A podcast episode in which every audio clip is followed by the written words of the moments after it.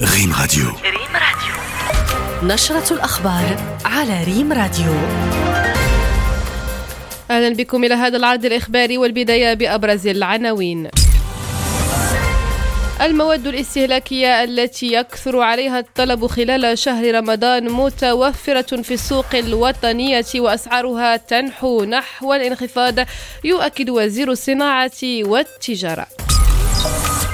ارتباطا بقضية بيغازوس خبير أمريكي يبرز العيوب الكامنة في مزاعم مختبر سيتيزن لاب وأمنستي وجمعية فوربيدن ستوريز ودوليا وبالبرازيل ارتفاع حصيلة الفيضانات إلى 54 قتيلا وحوالي 30 شخصا لا يزالون في عداد المفقودين. إلى التفاصيل أهلا بكم. المواد الاستهلاكية التي يكثر عليها الطلب خلال شهر رمضان متوفرة في السوق الوطنية وأسعارها تنحو نحو الانخفاض. هذا ما أكده وزير الصناعة والتجارة في تصريح للصحافة عقب اجتماع اللجنة الوزارية المشتركة رفيعة المستوى لليقظة وتتبع تموين الأسواق والأسعار استعدادا لشهر رمضان المقبل. مؤكدا أن الحكومة والولاة والعمال وكل المعنيين بتتبع تتبع تموين السوق معبؤون لمواكبة انخفاض الأسعار من أجل تخفيف العبء على المواطنات والمواطنين. في خبر آخر أبرز الخبير الأمريكي في الأمن السيبرياني جوناثان سكوت. أمس بطنجة العيوب المنهجية والعلمية التي شابت المقاربة المعتمدة من طرف مختبر سيتيزن لاب وأمنستي وجمعية فوربيدن ستوريز والتي قادت إلى تبني استنتاجات هي أقرب إلى الإدعاء منه إلى العلم بخصوص الاستخدام المزعوم لبرنامج بيغازوس من قبل دول معينة. السيد سكوت الذي استمعت إليه اللجنة الوطنية لمراقبة حماية المعطيات ذات الطابع الشخصي والذي نشر تقريرا بعنوان تبرئة المغرب دحض برنامج التجسس يوم 18 فبراير الجاري. أكد أن مزاعم مختبر سيتيزن لاب لا أساس لها على الإطلاق وتفتقر إلى العناصر الأساسية التي يمكن أن تشكل دليلا علميا. الخبير الأمريكي في لقاء مع الصحافة سلط الضوء على مسمى ثغرات جسيمة في تحليلات مختبر سيتيزن لاب والتي شكلت الأساس التي بنت عليه منظمة العفو الدولية في قضية بيغازوس برمتها.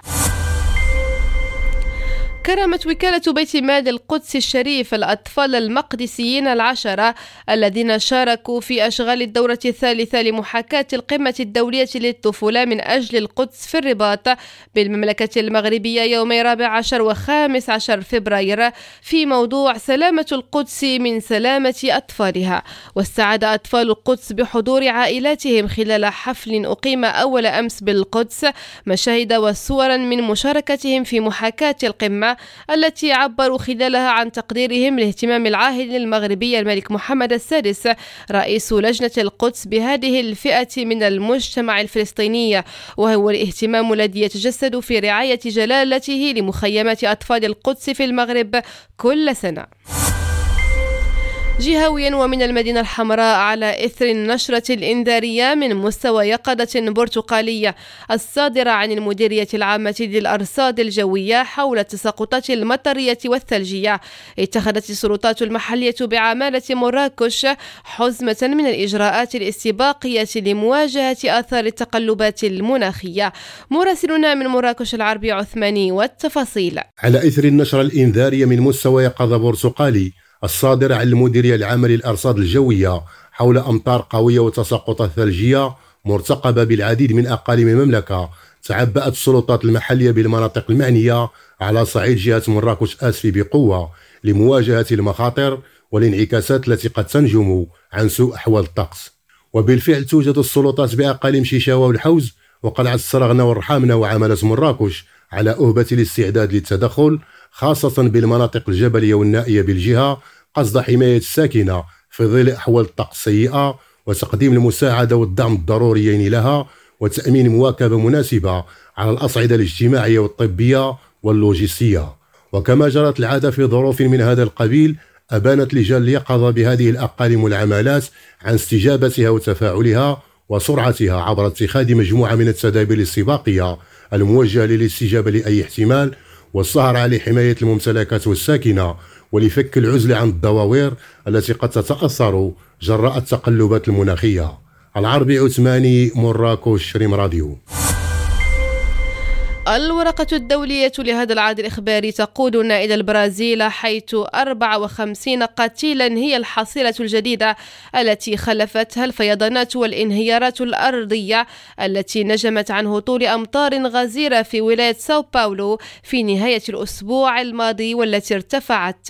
التقرير التالي يضم التفاصيل. 50 قتيلا بسبب الفيضانات وحوادث انزلاق التربة في جنوب شرق البرازيل حسب ما أعلنت السلطات السلطات وما زالت فرق الإغاثة في ولاية ساو باولو تعمل على أمل العثور على عشرات الأشخاص الذين ما زالوا مفقودين في بلدة ساو. سيباستيا والساحلية التي تضررت بشكل كبير بالأحوال الجوية السيئة. وكلما مر الوقت تضاءلت فرص العثور على أحياء وهطلت أمطار كثيرة في ساو سيباستياو ما أدى إلى وقوع خسائر عديدة.